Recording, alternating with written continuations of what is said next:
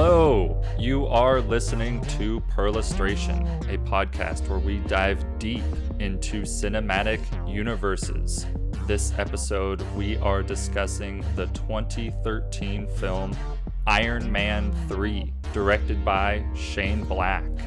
This is the seventh film in the MCU, so spoiler warning for this movie and the previous six MCU films. We will try not to spoil any future movies or any future plot points. Lucas, what are your overall feelings about this film?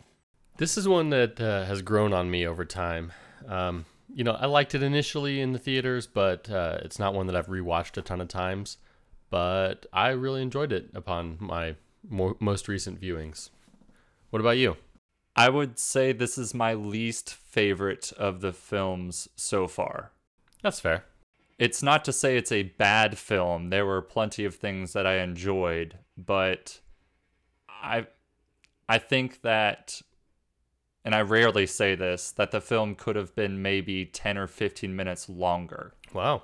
They needed to put the pieces more cleanly together or make it more clear to the viewer why things were happening, what the motivations were for them happening, or at least give us more context to the scenes that we're seeing.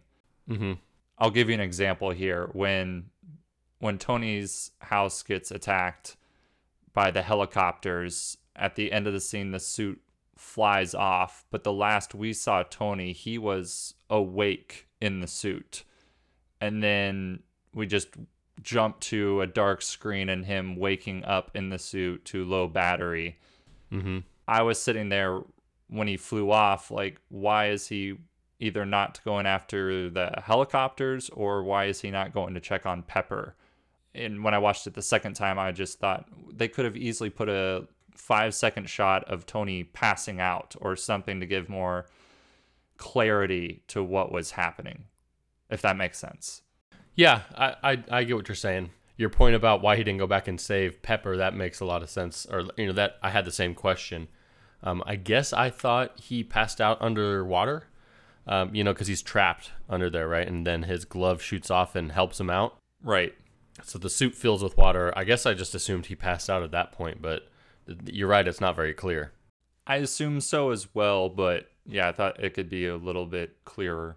Mm-hmm. The other example that I'll give is that I was very confused at who Harley the kid was, why Tony knew the workshop was there, why was the kid not alarmed that he was in the workshop.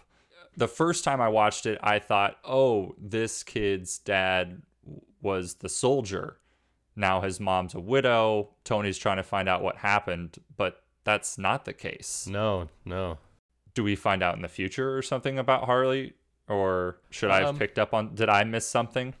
No, I think you're you're right uh, right to think that it was unclear and unexplained. Um, maybe if I'm using the phrase correctly, like a Deus ex machina, like it just serves the story.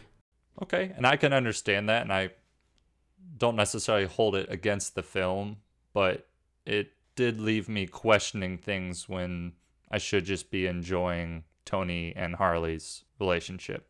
Yeah, um, you're like you're you're causing me to like rethink things now because it just never occurred to me, uh, you know, why Tony would have uh, stumbled into or broken into a workshop back there. I guess maybe he just the first like barn garage thing he stumbled upon as he's like dragging this suit through the snow. Maybe it's just luck. Yeah, it could be. Again, maybe a short little scene showing that could have made it a little bit more clear to us. Like I was saying, maybe the film could have been 10 to 15 minutes longer and give it a little bit more context to scenes, but the scenes themselves that we got aren't bad at all. So I'm in this weird place where I don't want to rag on the film for it, but at the same time, I'm left asking questions that I feel could have been easily answered. Yeah. The the biggest question I had kind of it, it, it ends up resolving itself because the bad guy, you know, is no more, but the whole story from from the start of AIM to where we get now, like there's a lot of leaps and bounds that uh, Killian goes through to go from, uh, you know, a nerdy. Uh, I don't know if he's he doesn't appear to be physically disabled, but they clearly do stuff with the extremis to make him taller, muscular. You know, his hair hairline is not receding. I don't know. He was either walking with a limp or with a cane, Okay, if I remember correctly. yeah. So they they fixed that part, which in my mind would have been like his primary motivation. But then he's spurned by Iron Man, so he's on a uh, you know decade long journey to overthrow the U.S. government. I- it's kind of unclear why he's doing what he's doing and how he got there, um, because seemingly his goal was to do this extremis thing, and he did that. So why, why his the villain's motivations um, outside of just being anti Tony were unclear to me. Totally agree. He should have just stopped at healing people and sold that and become insanely rich. This doesn't answer the whole Mandarin and like uh, domestic terrorism plot line, but um, they did. He didn't have the whole extremis thing figured out completely. You know, that's why we had these exploding people, and when they get too hot, it's unstable. Um, the other scientist, Maya, she she comes up with the idea to recruit Tony or re-recruit Tony um, to help figure it out because he's a smart guy, and that's how Pepper ends up getting involved is because Killian's a bad guy and he uses her to motivate Tony to help him solve the extremis problem. Right. He still shouldn't have maybe tried to kill Tony in that case, but maybe he wasn't on the same page. Yeah, and I wonder if there's a bit of the like um, similar to the super soldier serum, um, the amplification of the negative qualities inside. He starts becoming a little unstable and um, overly aggressive as he's the longer he takes this extremis. Right. Right. No, that's a good point. Because yeah, Maya, uh, when she holds that injector up to her neck, she's like, "Without me, you'll eventually you'll run too hot as well," and basically implying that uh, Killian will explode just like the other um, extremis soldiers. You are right. A couple other things that I want to touch on here before we jump into our stones. I just wanted to talk about Happy. I was glad to see that Jon Favreau returned for the role, even though he wasn't directing the film. And they put that, you know, initial scene in 1999 where they have Eiffel 65 playing, and he is wearing a total John Travolta Pulp Fiction look with the bolo tie, the slicked black hair. Totally appropriate for somebody running security in the late 90s. You know, they would think that look is really cool. So I thought that was a really nice touch. And clearly, Jon Favreau has an appreciation for Tarantino's work. He seems to allude to it a lot. I'm sure at this point you won't be surprised to learn that I have not seen Pulp Fiction, but I do know the John Travolta. Uh, at least I've seen pictures of him in that film, so I know what you're talking about. Right. Yeah, you're familiar with his look. F- uh, yeah, with the um, looking around gif. Yes, yes, exactly. okay, well, before we get into our six stones, we're going to pause real quick to hear a word from our sponsors. This episode is brought to you by Mammoth Cooler. Mammoth Cooler makes professional grade coolers, drinkware, and more. They are ready for anything from a day at the beach to an extended camping trip and everything in between.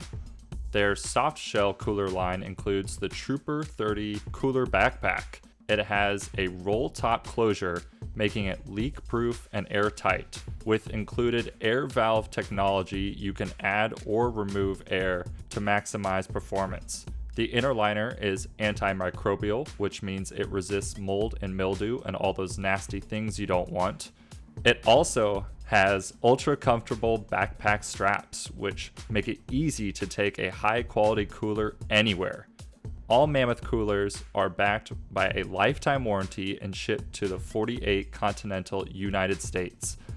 Visit www.mammothcooler.com. That's M A M M O T H C O O L E R.com to order. Use the promo code Begonia FM all one word, at checkout to get 10% off your order. We want to thank Mammoth for sponsoring this episode and all of Begonia FM. Welcome back. Our first stone Haunted by New York. Tony is experiencing PTSD. Yeah, definitely. He is having panic attacks whenever New York is brought up. The constant prying from the media and all the attention and questions that surface around anything, you know, from a terrorist attack to a potential another alien invasion is pretty much always on his mind. He can't sleep. He cannot sleep. Yeah, Jarvis even mentioned specifically at one point he had been up for 72 straight hours when Yeah. he was trying out a suit, and that's what he was doing with his time and with his energy. Yeah, and 72 hours, uh, you're getting dangerously close to uh, hallucinations and just general mental instability uh, that comes with staying awake for too long. Once you get past two days, uh, it, it really gets dicey. So Jarvis is right to be concerned. Oh, definitely. I think he's not only, you know, concerned, you know, for the health of Tony, but also just, you know, as a friend to Tony, mm-hmm.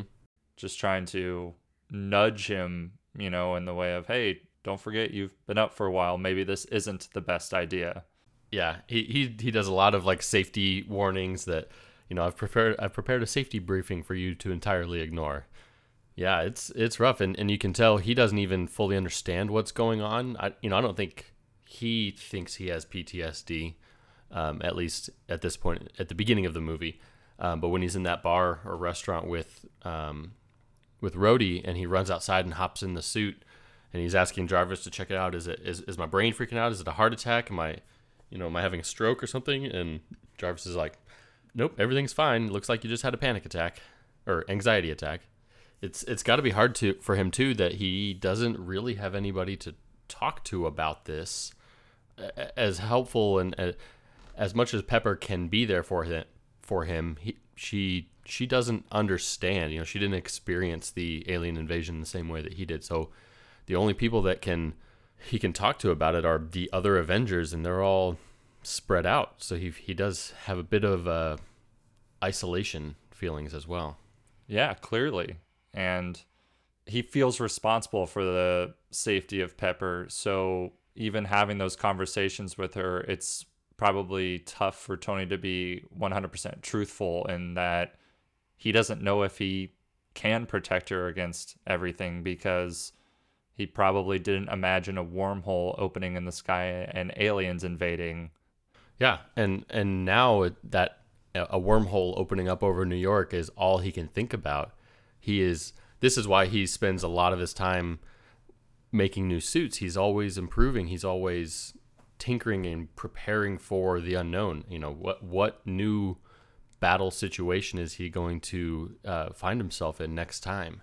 No, you're totally right. And that is what snaps him out of a panic attack when the movie really turns. And he has a panic attack because the suit isn't recharging the way that he wants it to. And then Harley, you know, reminds him that he's a mechanic and that he builds things. And that seems to always calm Tony, is to get his mind and hands busy solving problems. Mm-hmm. But you were talking about the suits there, so let's just jump into the second stone.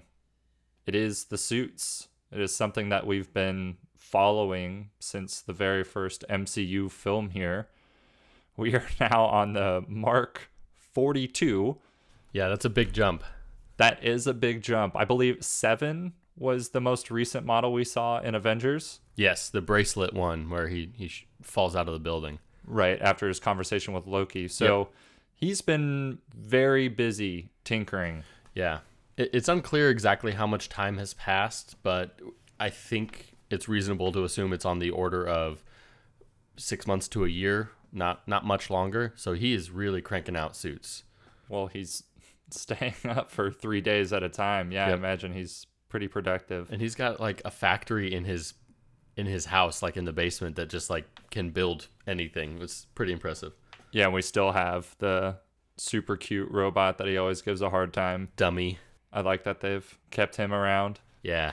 But here, walk me through the suits. We're Okay. you know looking at roughly thirty-three new suits, thirty-four. Yeah. So I'll I'll, I'll give the the high level. I, I know this is a deep dive podcast, but there's just a lot there. I don't want to. I'm not going to list every single one, but I'll give them in chunks here.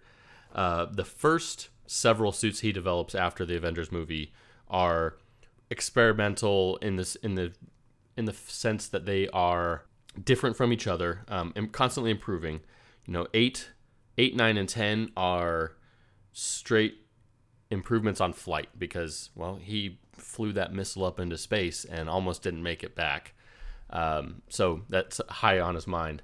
Um, then after that he starts developing stealth technology um, darker colors some camouflage stuff and then once we get to like into 15 he creates or he starts creating what will become known as the iron legion which is just the collection of all his suits And each of his suits can be controlled by Jarvis, theoretically, correct? Yes. So, uh, yeah, we do end up seeing this at the end where Jarvis is controlling the house party protocol, flying all the suits around, attacking targets.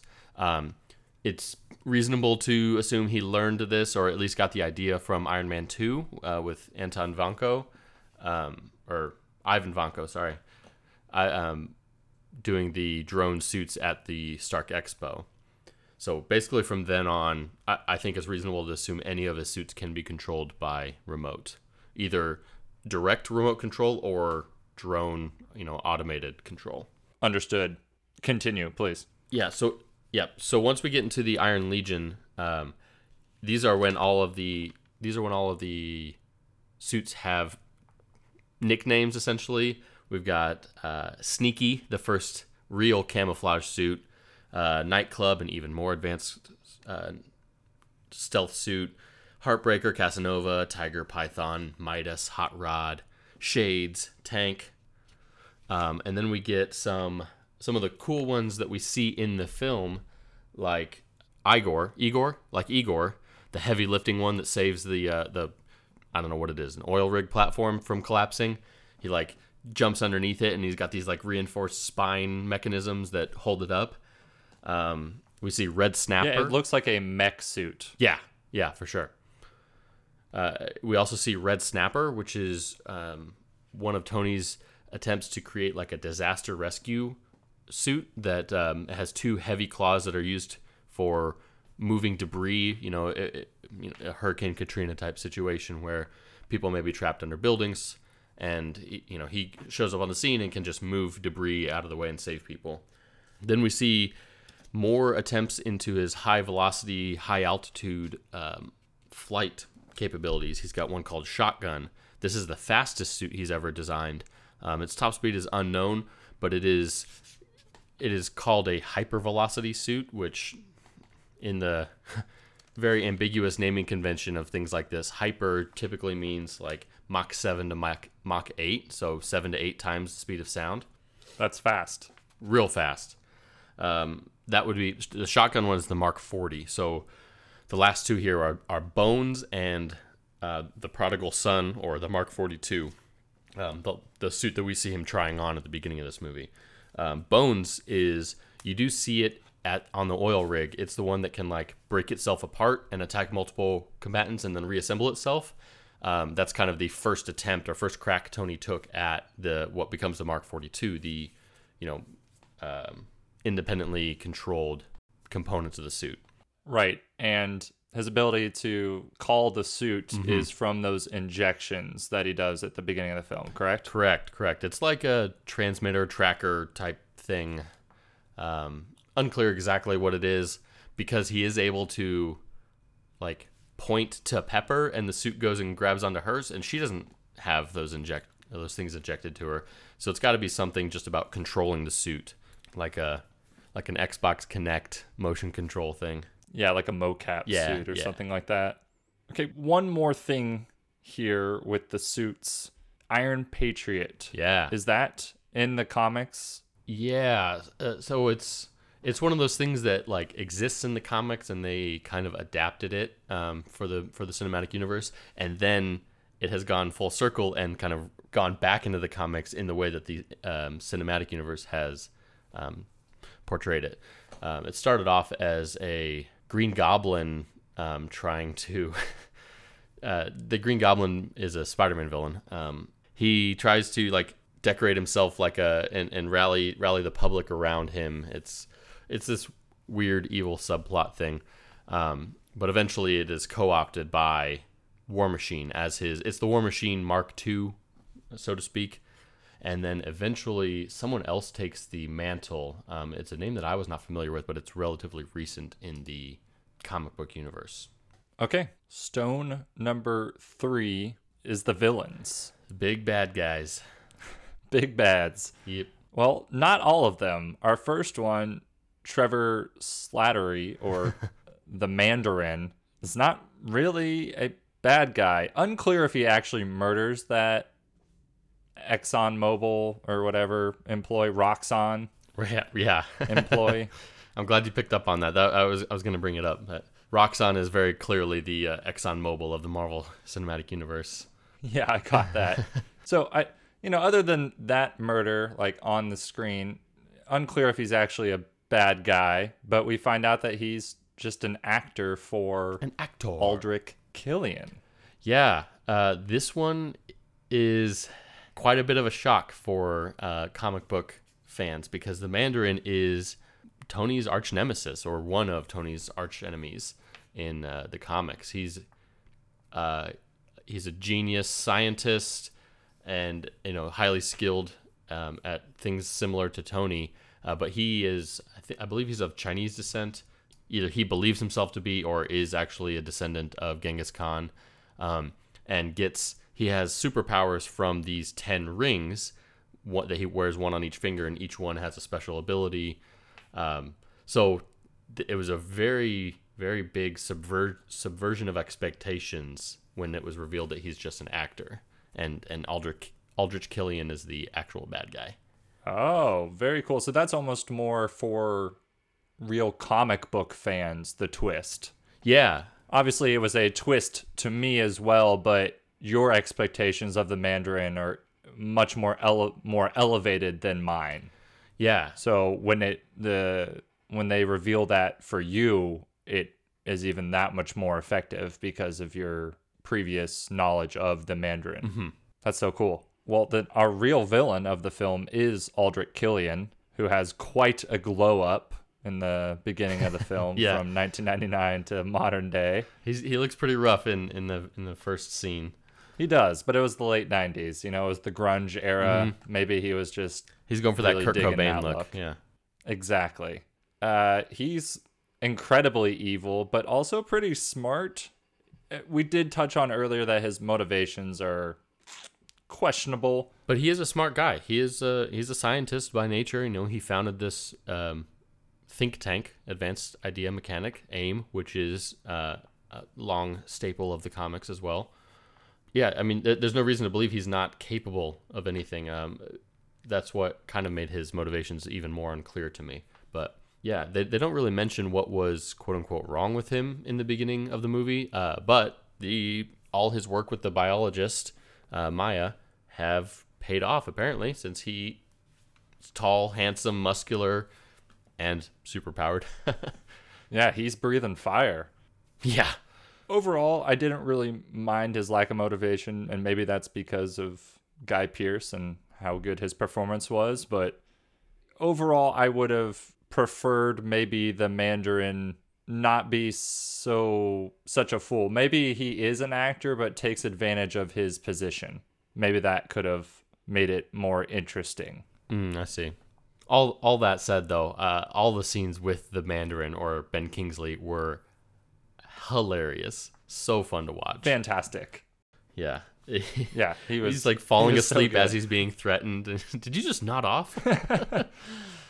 yeah, it was great. They're like, why didn't you press the button? You know, whatever. He's like, well, you know, there was a problem, but then I then I solved it. Is wh- why didn't you push the why didn't you push the panic button? Well, I panicked, but then I handled it.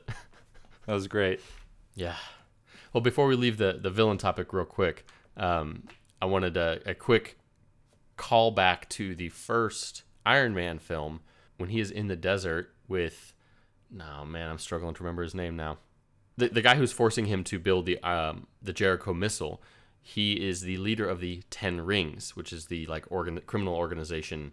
That is just a straight up reference to the Mandarin and the Ten Rings. Oh. Ultimately fruitless, you know, like they don't call back to it or anything like that. And as we see, we don't get the true or the comic book Mandarin with the powerful rings, but it's just a little nod.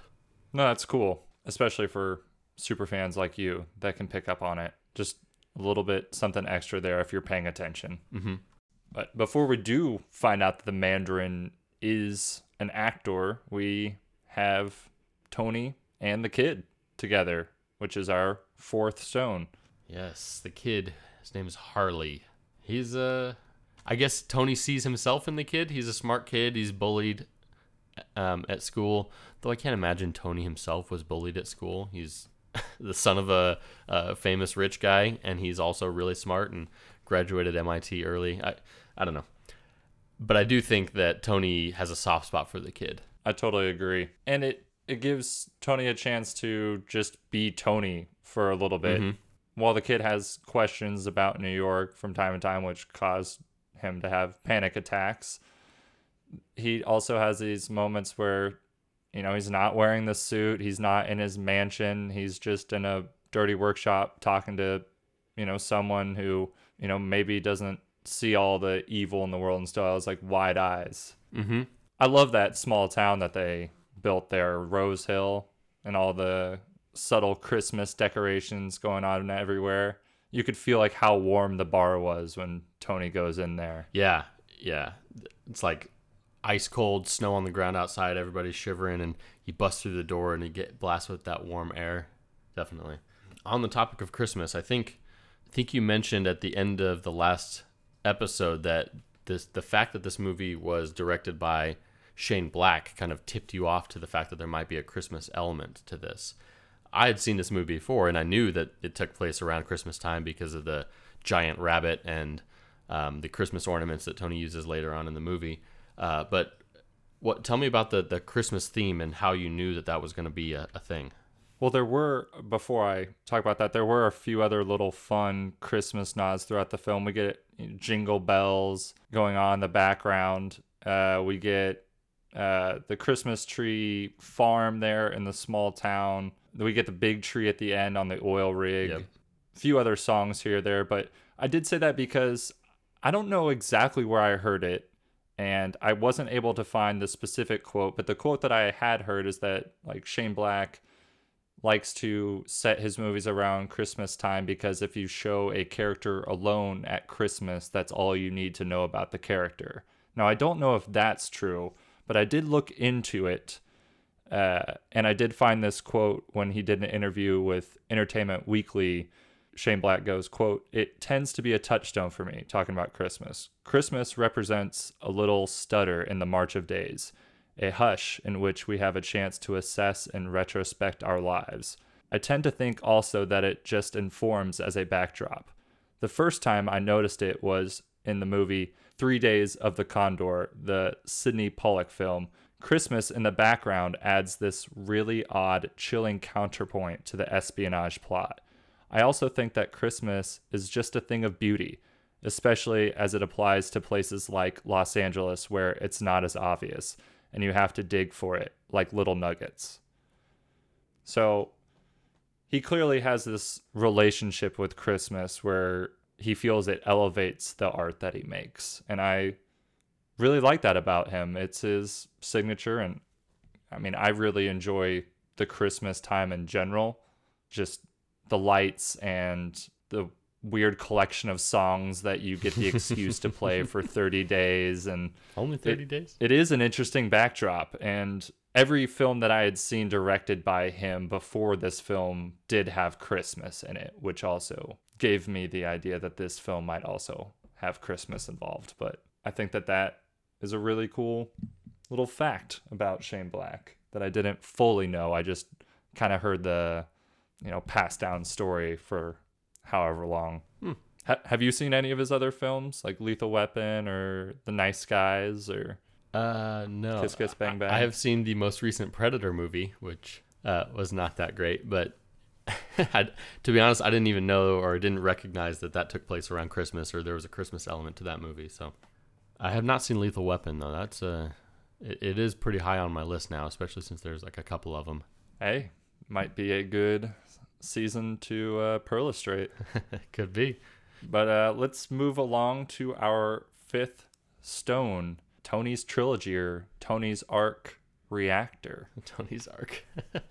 this is the third film in the Iron Man trilogy, the film that started this MCU. And this is also the first film that gets the advantage of having the Avengers aftermath as a part of its story built in. You know, mm-hmm. not only did Iron Man kick off phase one, it's now kicking off phase two of the MCU, but it's also, in a way, a completion of Tony's initial arc in this greater story. Yeah, I think um, starting off phase two is is a big moment for the MCU, but also just for Iron Man. Um, as you said, we, we have seen him grow from well from zero to hero, or he was never really zero, but um, from his his past life. You know, as he references in this movie, uh, you know he cleaned up his act. He he left the bars and party scene behind and focused on doing good in the world. As we've seen even through Iron Man 2 and the Avengers, he's still despite being a hero and doing things to make the world a better place, he's still pretty arrogant and unapologetically so, I would say. Uh, and I think this movie or the post post Avengers Tony, um, you know, when he sacrifices himself and flies that missile up into the wormhole. Uh, after that, he is he's different, like very different, and much more focused on the big picture. Um, and, and, where previously he was sort of focused on the big picture, but also kind of focused on himself and and doing whatever he wanted to do. Um, so I think I think this is a fitting end to the trilogy, and a great stepping stone to the rest of the MCU. I totally agree, and the only thing that I'll add to that is that when we met Tony initially, he was designing weapons, selling them to the military, and unknowingly selling them to other groups as well. And the finale of the third part of this story is Tony basically destroying it all, anything that he had left. Yep of that experience and of that past life. So that walks us nicely into our sixth stone here, and that is the clean slate. Yes, I love a good code name for an operation. We started with the house house party protocol uh, when all the suits get released, and then ends with the clean slate protocol, um, blowing up all the suits, turning into fireworks. I'm curious how uh, how did they actually blow up? Did he have explosives planted in the suit? No way, right? That would make any sense. Tony is definitely one for flair. Yeah.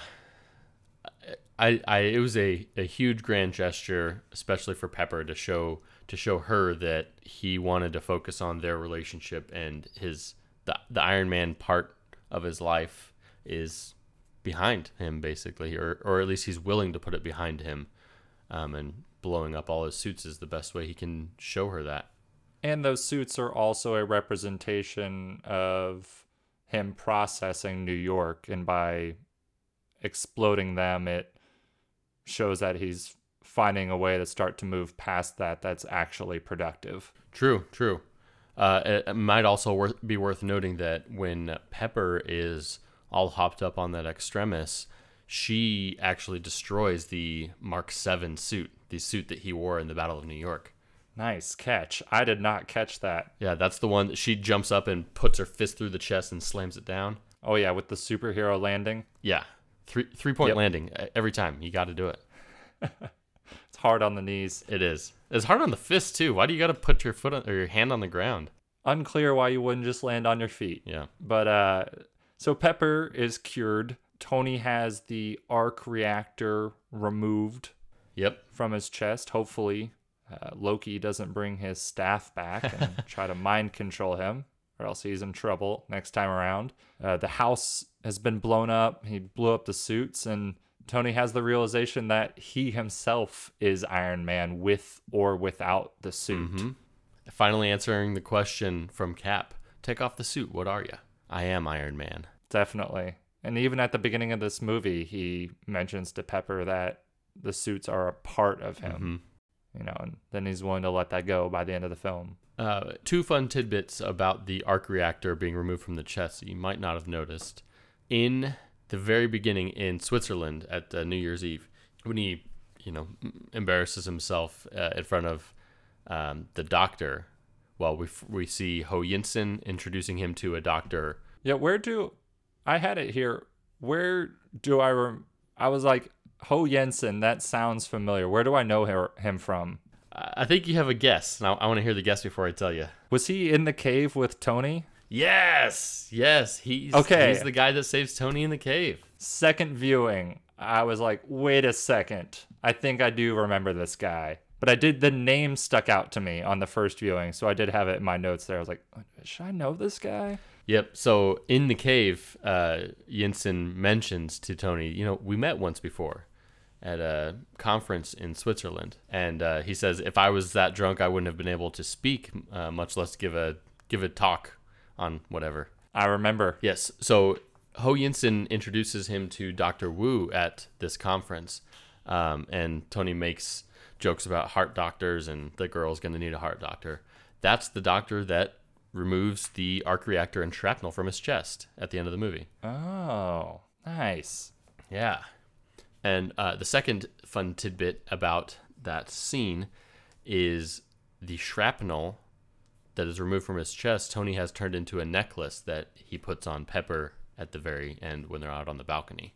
I did not pick up on that either. It, it's real subtle. I only got it on my second second viewing. Um, as the shrapnel is being lifted up, it goes to the top of the screen, and then that like the necklace comes into frame. Right, you know, it's like a wipe or something. I can't remember the, the movie term for it, but shot after shot, you know, we see it in the last shot we see mm-hmm. the shrapnel, and the next shot we see the necklace. Yeah, there you go. Those are just s- so fun, such fun tidbit, tidbits. I totally agree. Before we get on to more fun tidbits, let's pause to hear a word from our sponsors. This episode is brought to you by Mammoth Cooler. Mammoth Cooler makes professional grade coolers, drinkware, and more. They're ready for anything from a day at the beach to an extended camping trip and everything in between. The Cruiser and Ranger series coolers are roto molded for extreme durability and longevity. It takes over one hour of manufacturing to form the thick inner and outer walls of each cooler box and lid. The cooler lid is constructed with a freezer grade gasket made of thick rubber that seals against the rim of the cooler to prevent any airflow or loss of internal temperature. All of this helps maintain ice retention for up to seven days. The Ranger 65 is even certified bear proof. All Mammoth coolers are backed by a lifetime warranty and shipped to the 48 continental United States. Visit www.mammothcooler.com. That's M A M M O T H C O O L E R.com to order and use the offer code BegoniaFM, all one word, at checkout to get 10% off your order. Make sure to use that code and let Mammoth know you came from us. We want to thank Mammoth for sponsoring this episode and all of Begonia FM. Okay, categories. Lucas, pick your power.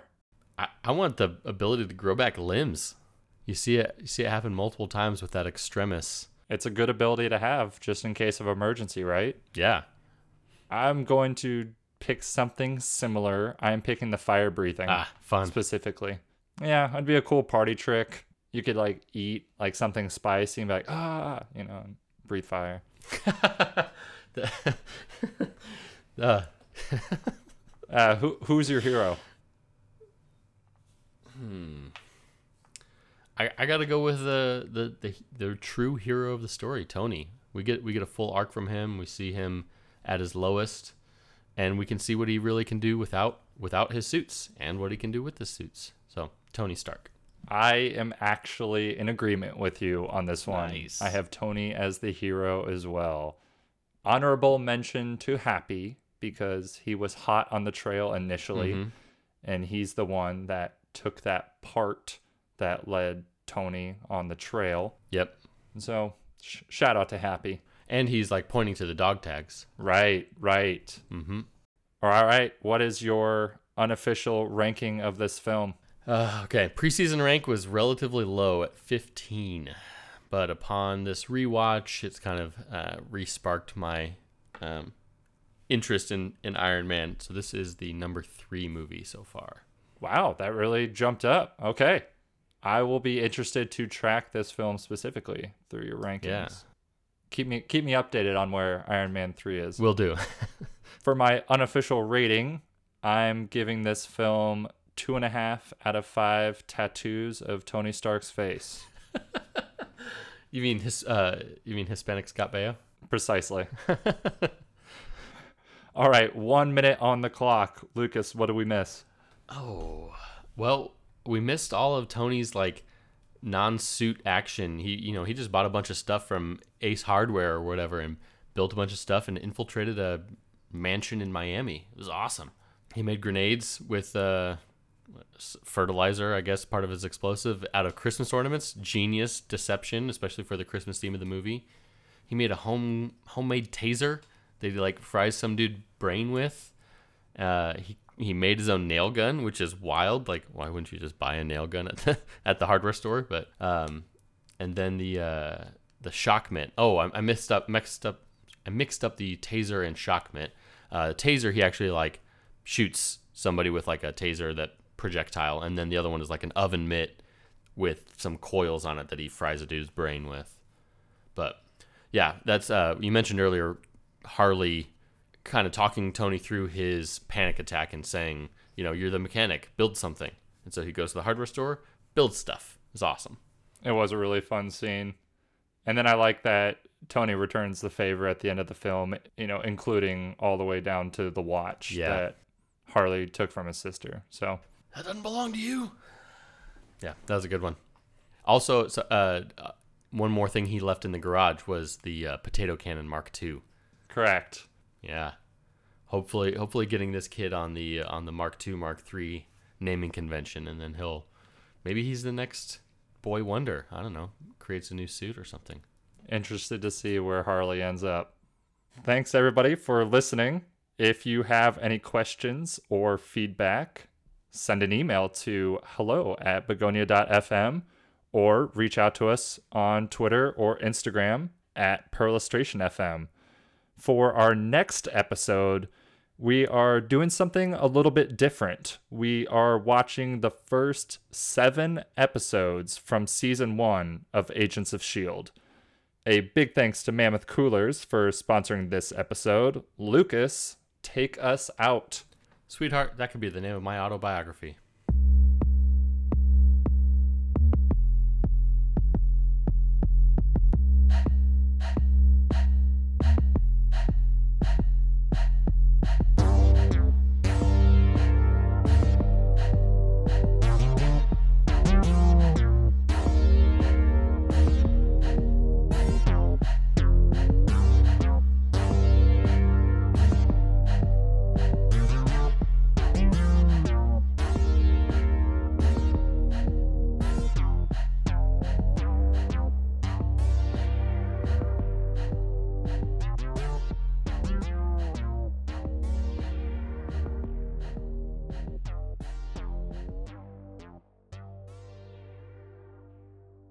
Okay, post credit scene showing Tony basically was telling Banner the story the whole time, and Banner fell asleep at roughly the very beginning of it.